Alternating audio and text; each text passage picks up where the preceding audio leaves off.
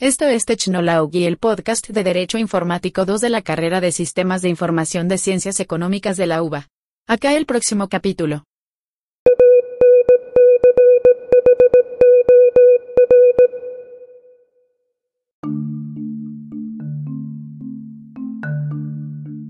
Muy buenas y bienvenidos a esta edición del podcast. En esta entrega, yo, Gonzalo, estaré acompañándolos a ustedes abarcando este tema muy interesante, el cual será sobre seguridad informática. Y, acercándonos al final de este, hablaremos de la importancia de alguien capacitado para las organizaciones. Sí, hablaremos un poco del licenciado en sistemas, así que, ¿por qué no arrancamos? Para esto, empezaremos dando una definición. ¿De qué hablamos cuando nos referimos a seguridad informática? Bueno, la seguridad informática o ciberseguridad es el área de la informática la cual está focalizada en la protección de los denominados activos informáticos de la organización, siendo estos partes de la infraestructura del sistema de la organización, la información que ésta dispone a su vez que a los usuarios que lo componen.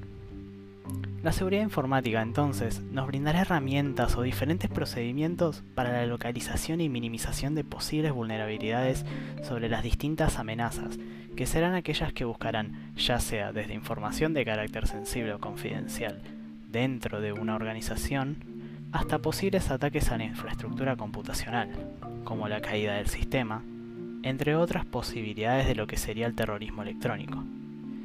¿Saben qué suena aún más loco de estos ataques a la información o de terrorismo? Sí, así es. Se pueden hacer desde cualquier computadora. Por esto, hay que estar preparado y siempre apuntar a la mejor seguridad informática. Es por esto que esto será un desafío para las organizaciones. Pero entonces, ¿cómo sabemos que un sistema es seguro? Bueno, hay cuatro características que serán las que den el positivo a si un sistema es seguro o no.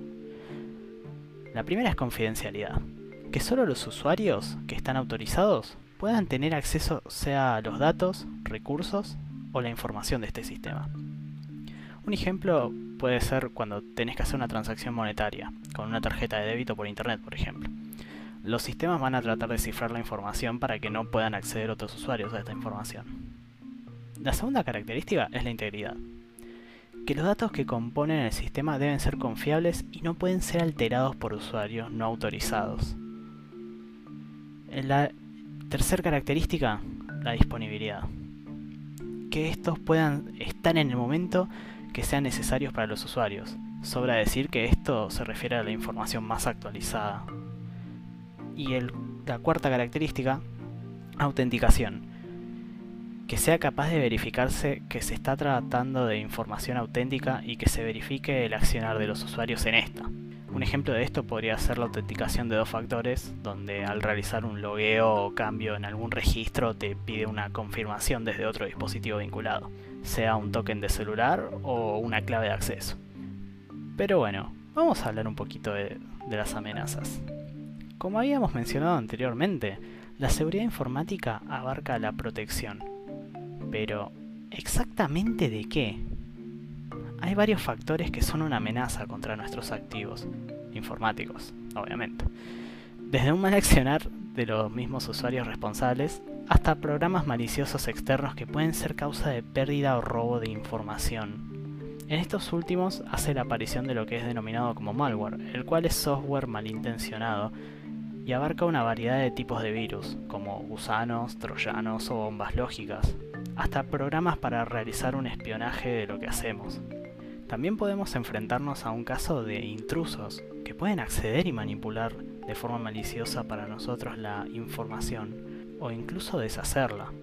Las amenazas incluso pueden darse en un contexto de falla de la programación por parte del sistema. Un simple error podría generar un agujero que podría llevar información a que ésta no sea enviada a donde tiene que estar, a su vez que puede provocar una explotación para los ya mencionados intrusos. Estos se pueden contrarrestar con la ayuda de parches o actualizaciones al sistema. Así que a continuación brindaremos unos tips o cosas más que nada a tener en cuenta para mantener en regla la seguridad, a su vez que contramedidas para minimizar el riesgo de las amenazas que ya explicamos. La primera es el antivirus. E, es fácil y conocido, todos sabemos, pero bueno, es una principal forma de evitar los malwares más frecuentes y fáciles de encontrar. Tenerlo actualizado y realizar escaneos paulatinamente es una buena forma de mantener al día el bienestar de nuestros sistemas. Usar un, firewall protegerá nuestras redes y los accesos. Cifrará la información que, que, se envía a través de esta y puede ser usado para evitar que alguien pueda acceder a dicha información. Bueno, también está el hecho de evitar el uso de redes públicas a la hora de conectarse a sitios o querer entrar a cierto tipo de información. Yo sé que es muy normal querer adelantar trabajo en algún café o barcito tomándose algo, pero siempre hay que tener en cuenta la información a la que estamos accediendo y a quién se la estamos brindando al estar en una red pública. Hay que tener mucho ojo con esto. Siempre mantener toda computadora actualizada, a su vez que los sistemas estén en su última versión, para no tener que lidiar con problemas o exploits de parte de los crackers sobre las versiones anteriores. Realizar periódicamente respaldos o backups para evitar pérdidas graves en caso de que se ocasionen también es una buena alternativa. También usar un servicio de nube pero siempre bajo criterio de uno. Buenas contraseñas, yo sé que sonará redundante, pero hay mucha gente que puede obviar esto, pero no está de más decir. Y siempre revisar que el software instalado sea solamente el necesario. Pero bueno, llegado a este punto, vamos a hablar del tema que les dije que hablaríamos al final. El licenciado en sistemas. ¿Quién es? ¿Qué hace?